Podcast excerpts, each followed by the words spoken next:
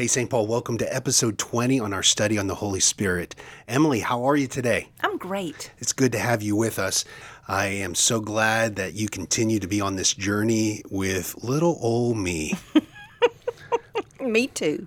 Well, thank you. Thank you for having me. I don't know if it's me having you, you having me, but those who are listening, this is Mama and the Rev right now, okay? Emily, why don't you uh, share a little bit of some of the passages, at least for today, that passage that we're going to jump into and talk about a little bit today? Well, today's going to be a little bit different, I guess, than what we've ever, what we've kind of jumped into and started um, in the previous 19 episodes. Um, I just felt like we needed to discuss some things from the Old Testament and not forget that. I mean, yes, Jesus is the most important thing. And his coming and his story of redemption and what he brings and offers to us, the grace and just the picture of the love of the Father to send his son. That is wonderful. And yes, we can do a thousand, thousands upon thousands upon thousands of episodes about Jesus and, and his goodness and his and his grace and his love. But there's so much to learn from the Old Testament. Absolutely. There is so much to learn. So today, if you are one of those people that love, you know, historical period dramas, Netflix is full of them. I highly encourage you to get into the book of First and Second Kings because, oh my goodness, it is like I was sitting there reading it and I thought, my gosh, this could be like a storyline that people would tune in religiously to see what happens. And what's amazing, Emily, is that uh, if you change the names, if you change the location, if you change the places, it's easy to see ourselves in those passages. yes. To see some of the same tensions, to see some of the same despondencies, the things that kind of tear us apart on the inside. You can walk that and Yeah. see yourself in it. Yes, and I I, I found a um, new Bible called the Abide Bible that has a lot of little notes and and things. And as you go down, not notes necessarily about the scripture, but little prompts, I guess is a better term that says, okay, think right, close your eyes right now and just think about the story you just read and picture yourself there. Like mm. picture yourself as as a spectator, as a member of the crowd and see if that changes your perspective and if it changes how you feel about what you just read. How does it does it hit you differently? Does it make you notice something that you've never noticed before? Um, and you can certainly do that in these stories because they're vivid. They're very detailed and exact, you know, and that's when we tend to quit reading because we don't know what a cubit is. That's exactly right. They're, cer- they're certainly not uh, G rated, are they? no, they are not. I mean, you could not put this on prime time on, you know, the with the kids running around the house. So yeah, there's that. So I just felt like we should dig into a little bit. And the story that came to my mind first was Elijah. And we've talked, I think, way back towards the beginning of our venture here, our, our journey and adventure into podcast land. We alluded to this story before because you and I have been there when we visited Israel. What, 2019? Was it two years ago? Something like that. about two years ago, we were getting ready to go, and I wish we were getting ready to go now. Um, but we've been to Mount Carmel.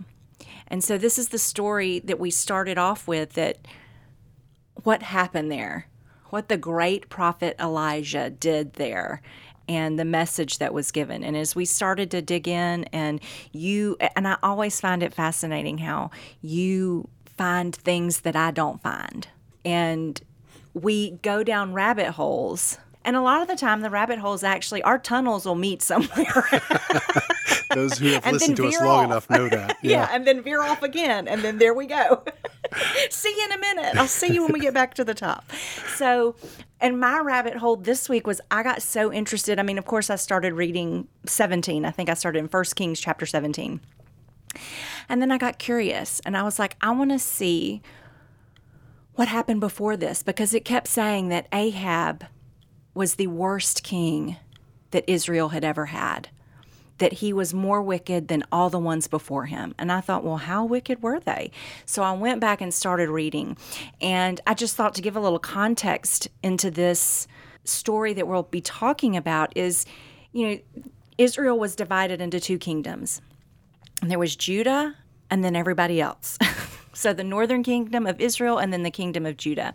And the Lord did that. He split them apart and had told this Jeroboam that he would be you're going to be king of the northern part. And so and John please as the seminarian, you're going to have to jump in and correct me when I get names or places or anything wrong.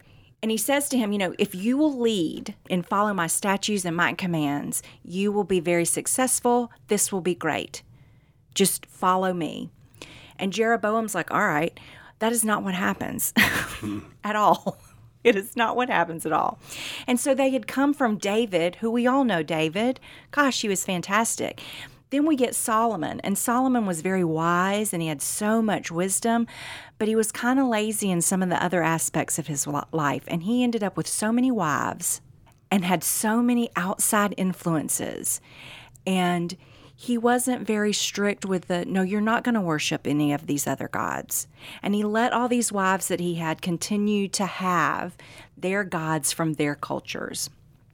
And that we can see it trickling down to the rest of the generations. So, as the further we get from Solomon, the further we get from who God was and what he had done and what he had been in the lives of the Israelites that had brought them to this point. And so, by the time you get to Ahab, and when you read through Kings, you'll see, well, so and so became king, and he was king for 22 years, and he was the worst king that had ever happened. And because he did this, he did not do what God commanded him to do. So when you get to Ahab, you think, how could it get any worse? And you see that Ahab married this woman named Jezebel. And Jezebel was a princess, her father was a king and so Jezebel, they worshiped, they were in the northern part, towards they were close to the northern part of Israel, into the country that worshiped Baal. And he was a fertility god. And he brought the rain and he fed people and he did all of these things and they would they would set up these poles and these altars everywhere for this god and I thought it was so interesting when I started reading back like, how could they forget? How could Israel as a people just quickly start following these smaller, unimportant gods that were you know, they were one day they were this, the next day they were this, or that, well, they really weren't anything at all, right? Right.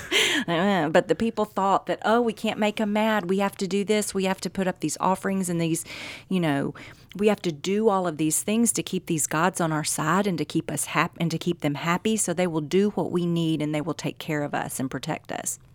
And the Israelites had gotten so off track, so off track with how they responded and how that they went about their lives.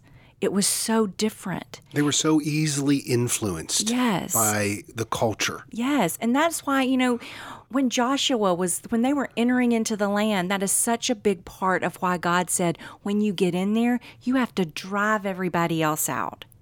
Do not let any of these other cultures live among you. Don't marry them. Don't, I mean, some of them he said drive out, some of them he said wipe them off the face of the earth. And he did that to protect them because he knew that they would be led astray. And as you read in Joshua, as you go through, you kind of see some of these concessions that they made. And then when you get into Judges, you see that Judah and Simeon, those two tribes went in and did what God said. They cleared everybody out of their of their inheritance that was in the land. But the rest of the tribes got kind of, oh, well, that's hard. And we're tired. We can't, they won't leave. We cannot yeah. get them to leave. They won't leave us alone. We asked them to leave, yeah. but yeah. I don't know.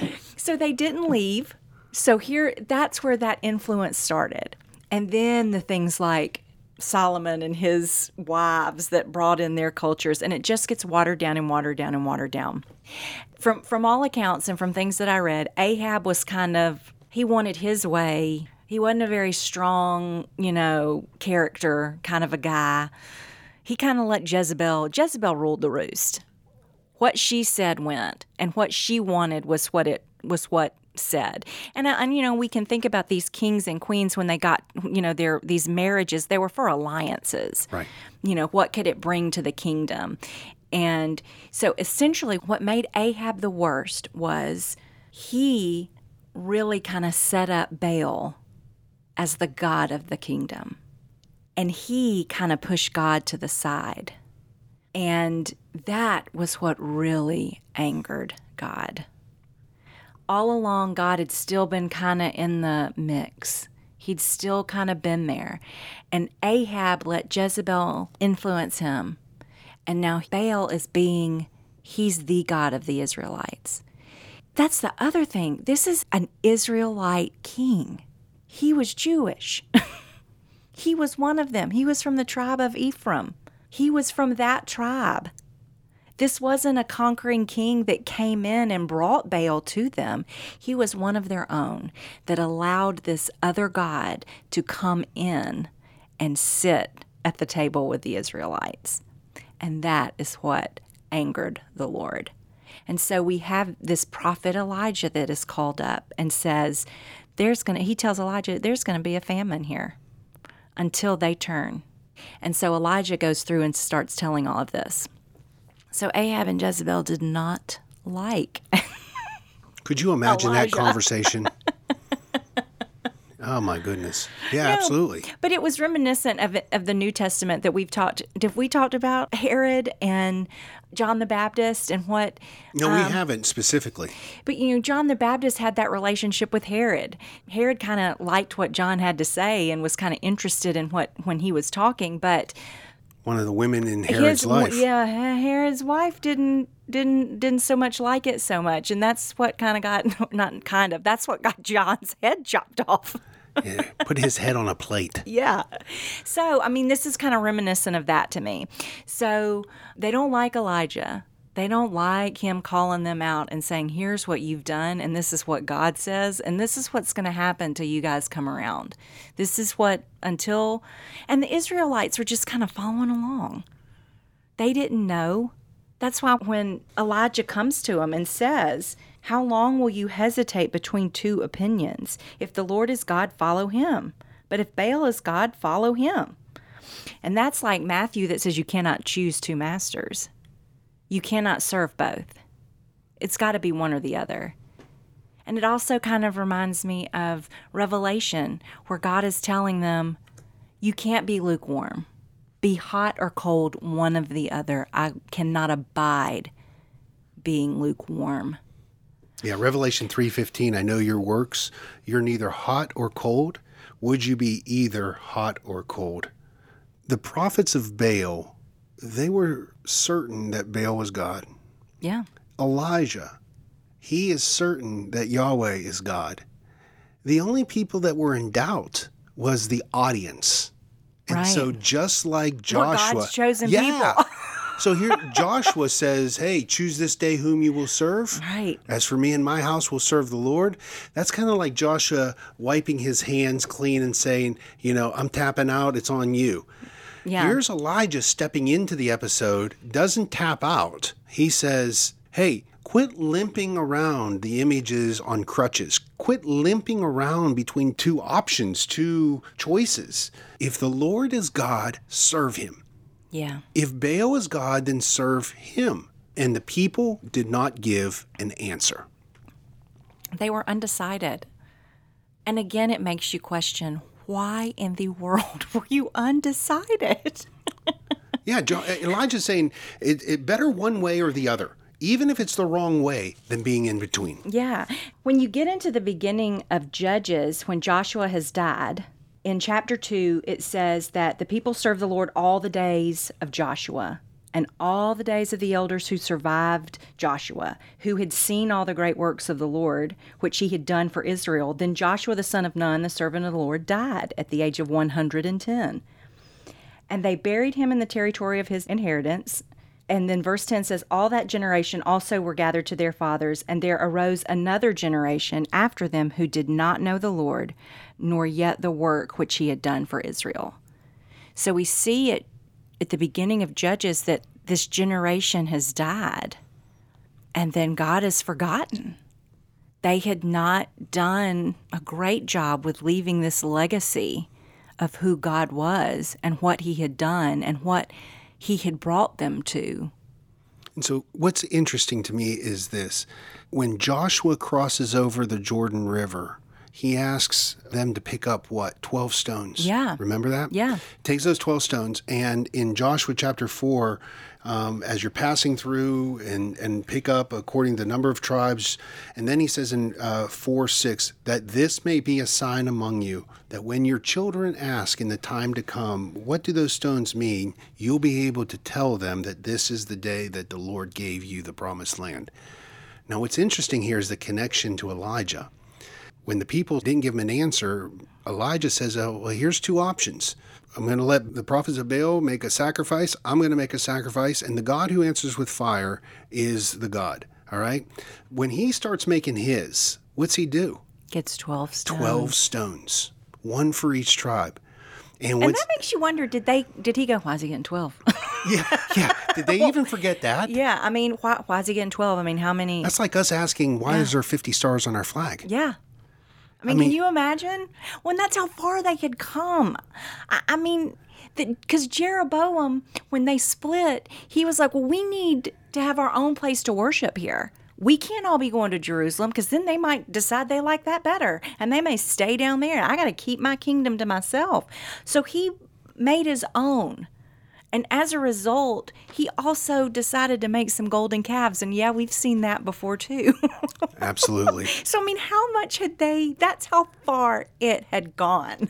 and, and so the people are watching these 12 stones go on. They almost certainly I, we don't know what's he doing and stuff like that. What's that mean? I, yeah. I, think there's a glimmer, but this shows more about Elijah than it did about the people. That he went back and he remembered this is the covenant remember this altar of the 12 stones back in Joshua 4. When your children ask, you'll be able to tell them that this mm-hmm. is remember, remember, remember over and over and over again. It is passed generation to generation, and that nothing is more frustrating and disappointing and frightening than the scriptures telling us, and another generation came and they knew not the Lord. Yeah. They knew not the Lord. Well, yep. shame on the generation before. Right. So what can that say to, about us? Uh, I'm not even making that connection. I'm not even making that connection.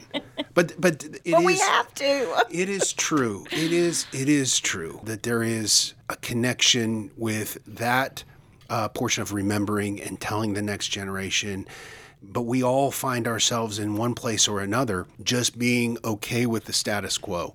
Yeah. And uh, being okay with the subtle influences that are taking our eyes off the covenant, off of the God who brings mercies. We want to say, oh, those Israelites, what's wrong with them? How could they forget that? Good grief. They were worshiping golden cows? That's awful.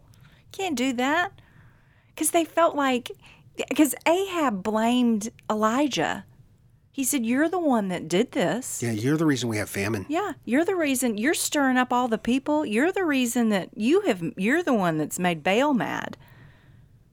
You've done this, and don't we always do that? We want to blame somebody else for our own sin and where we are and the mess we're in. Well, that's because you know. That's because I had this in my life. That's because my childhood was this way and I had this kind of environment. So, of course, I'm going to. So that, but that's not. It just shows how easy it is for us to gravitate towards mediocrity. Yeah. To be complacent. Yeah. It's difficult to to step out into the disciplines of our faith. It's yeah. difficult to daily set aside our own desires. It's difficult to walk into a room and not worry about this or that or what people might think and and be bold and take a stand for what you believe to be true about the gospel message of good news. Yeah. We want to say that it's so hard that we don't know how to do it. We don't know what this means. We don't we can't I mean, we can't be Jesus. I mean, gosh, he was God. He was, you know, had that divine nature. Of course he could come and live. But really, honestly, it's not hard because we know exactly what we're supposed to be doing. We know exactly these commands and these statutes that God keeps referring to with these kings. Because God does not mince his words, nor do these prophets. They say, hey, all this mess you're in, it's because you haven't followed the commands and the statutes of God. They say that. And people want to go, well, we don't know what they are, but we do know what they are. It's not hard. You can find it with one click of a mouse. You can look up Ten Commandments. You can look up the Bible. There are apps with the Bible on it. You can go into any bookstore and find shelves upon shelf upon shelf of Bibles, any kind of translation you want. You like the King James Version? Fine, here's one. You like us to paraphrase it for you? Great, here's several choices of those. It's not that we don't know what they are, it's that we don't bother to do them. That is where our friend the Holy Spirit is. That is where we have to rely on Him. Jesus, even though He was human, knew what God wanted. And I know that Jesus at times, because it says that he prayed, he spent so much time communicating with God. Don't you know that he had to be saying, well, I mean, you don't know. I'm not going to put these words in Jesus' mouth, but in my mind, it would be, Dad, hey, this happened. I think I need to do this, or I'm going to respond this way. Is this what you would do? Is this your mind and your heart on this subject? Okay, then I'm going to I'm going to act in this way going forward then. Jesus made those decisions in his flesh to keep with the commands and the statutes of God. We can do the same thing. G.K. Chesterton wrote this about what's wrong with the world. And he said, The Christian ideal has not been tried and found lacking or wanting. It has been found difficult and left untried. Yeah. And I think that's where many of us find ourselves. It's probably where the Israelites are finding them. They have been so watered down in Elijah's day by, and I love the history that you gave here. It was beautiful about all the things that had led up to this that slowly had chipped away. They had forgotten. They hadn't told the next generations stories about where God had showed up. And so it left open options and left open um, different ways. And so here comes Elijah. He says there there is no wavering. It's not that they chose Baal and was following him. It's they were in between. Yeah. We all have lived the tension of indecision. Yeah. And how it can just one day you feel like doing this and one day you feel like doing that. And there are times that that happens in our faith. Yeah. Even great men and women of faith, they find themselves doing this. And so the altars are prepared, the sacrifices are made, and the Baal prophets, 450 of them, limp around. Same word. They limp around and they are dancing, and nothing happens. And so they turn over, okay, let's see what your God can do. Yeah. And so he prepares the sacrifice and then he digs a trench around it and he douses it with water, water, water, water. I'm going to make this unmistakably clear Yeah. what happens. And he had a prayer. He recognized the greatness of God and God answered with fire. And uh, and it, No the- mistake. no mistake. And and in fact, the the scripture says, and all that water, the fire licked it up. Yeah. it just gives that um, that beautiful image of that. But the Israelite people had been so confused about what they should do. And here comes this answer with fire that God consumes the sacrifice that Elijah made. Now, we would imagine that this would be the, the feel good part of the movie, and the slow, soft song would come in, and everything would be in slow motion as people started jumping and Yeah. cheering. And you started going in and saying five years down the road, and 10 years, and 30 Yeah. years. You get these little clips of they were faithful. ending. Yeah, everything. But we don't get that. No. We, we, we don't get that. And I don't think we even get an idea of the result of what was long lasting. But when God answered with fire, the people respond at that time Yahweh is God, the Lord is God. That right there becomes the climax of, of the story. It's not about the fire coming down or the lack of the fire coming down on the prophet's uh, sacrifice because the only people that were indecisive were the people that were watching in the crowd that he addressed. God answers with fire not to convince Elijah, not to convince them, but to confirm the prophet and to convince his people. And so that becomes the, the climax of the story. But what's interesting is that Elijah doesn't ask the people if Baal is God, believe in him. If Yahweh is God, believe in him. He says, if Yahweh is God, follow him if Baal's God, follow him. So the invitation was okay, decide what you believe and then act on it. Yeah. Belief must produce action. It- Yes. Belief always, whether you like it or not, belief always produces action. Yes. Even indecisiveness produces action. If we believe what we say we believe in the gospel, the good news, what the shepherds said, here I announce to you uh, good news uh, that will be of great joy for all people. If we believe that that news is good news and is of great joy for all people, then there has to be some action that is accompanied by that faith or that belief. And so the people, they may have said, yes, he is God, but what was the action? We'll see that you can read in the rest of First Kings and Second Kings how that played out. It doesn't always play out well. And and here's Elijah then after this great three great things that happen in these chapters. Yeah. And then chapter 19 comes. he goes back and he tells Ahab, you know, he's like, hey, see, okay, God's going to bring rain. This God's going to bring rain now, Yep. and the famine will be over. So Ahab goes, and so Elijah starts praying, and he tells whoever it is that's standing, go look on the horizon, go look towards the sea. Is what? Do you see anything? And he comes back. He comes and goes and comes and goes and comes. What is it? Seven times the mm-hmm. number of completion. See, God is in the details. On the seventh time, the guy comes back and says, There is a small dark cloud forming. It's coming. It's coming this way. And so Elijah sees that and he gets up and he starts run- he tucks in his cloak. it says he hitched up his skirt and started running.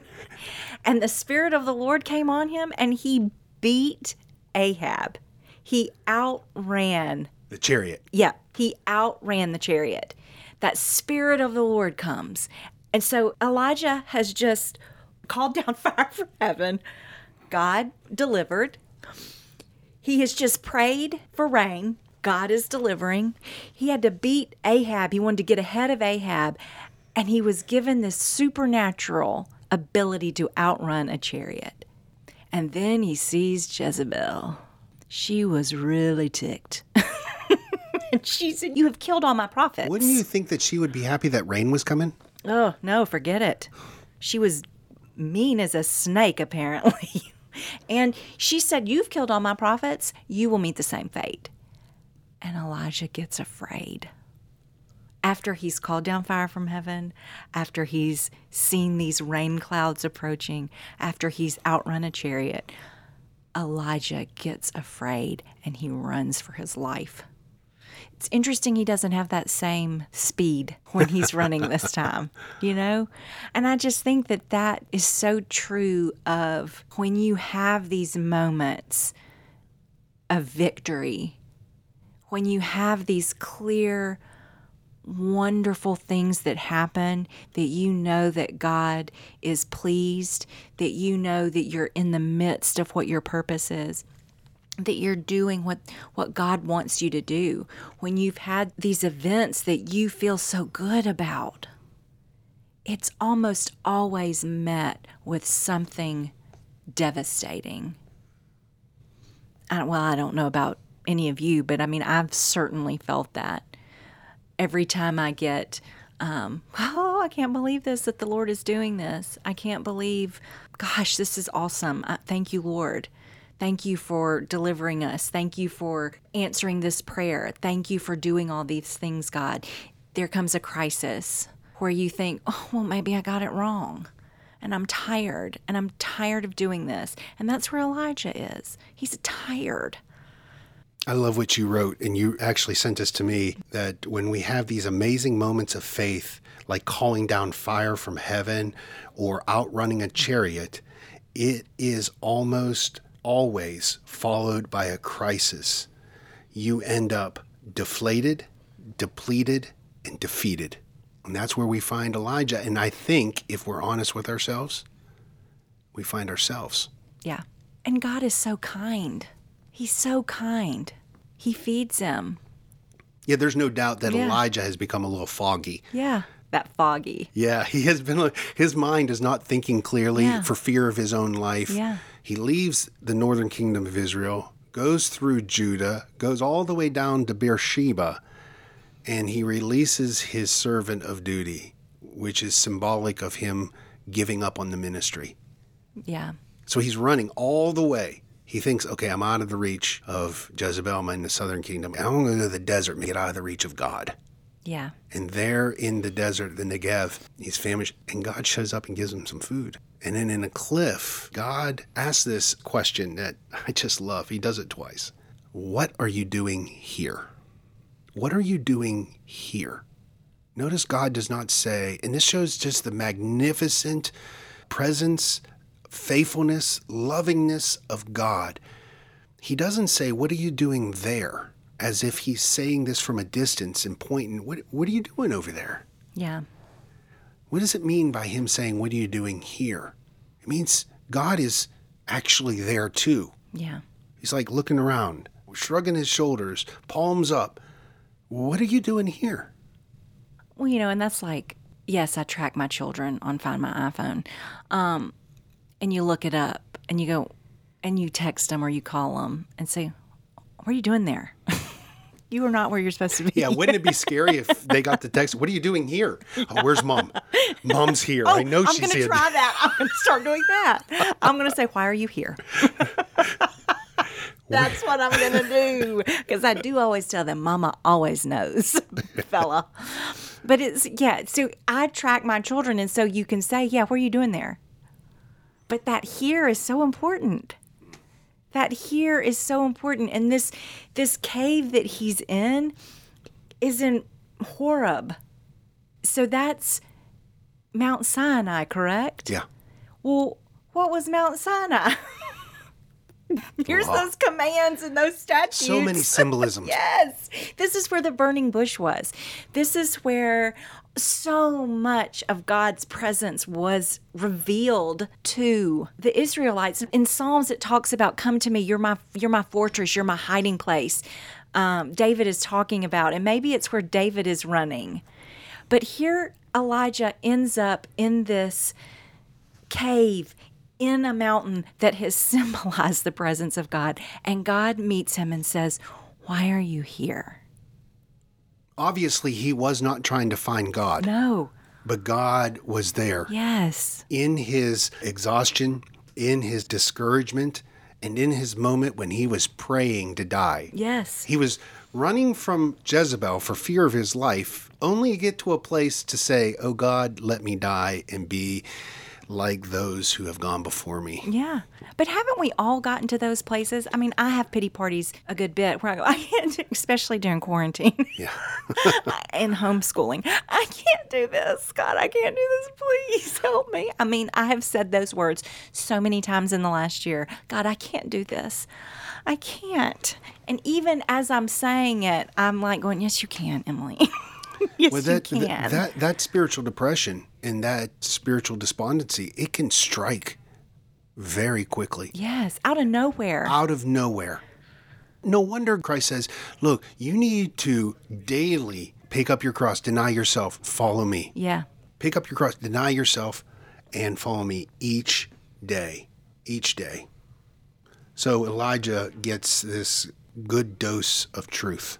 God doesn't tell him, I told you so, but just gave him this supernatural illumination that he's not in the fire, he's not in the earthquake, he's in that still, small voice. Moments of our lives, if we had to be reflective about it, what drives us the most are usually these loud things, mm-hmm. these things that are very disruptive, that become interruptions and we focus on those, whether good or bad, whatever. Yeah. And we use those as fuel, whether it's to drive us to indecision about, I don't know what to do. Should I follow this per- God or should I follow like the Israelites or should I do this or do that? They, they cause us to go here because there's a big event that pushes us this way, or this event pushes us this way, or this circumstance kind of holds us somewhere in the center. But this still small voice just reminds me that the voice of God is in the midst of all of it. Mm-hmm. No shaking of a finger. No, I'm so disappointed in you. Yeah. No rationalization saying, Did you just not see what I did? did you just forget? You called fire from heaven. Yeah. Your eyebrows are still singed. Take a look in the mirror, Elijah. Don't you get it? Your eyebrows are still singed. That's the takeaway. Yeah.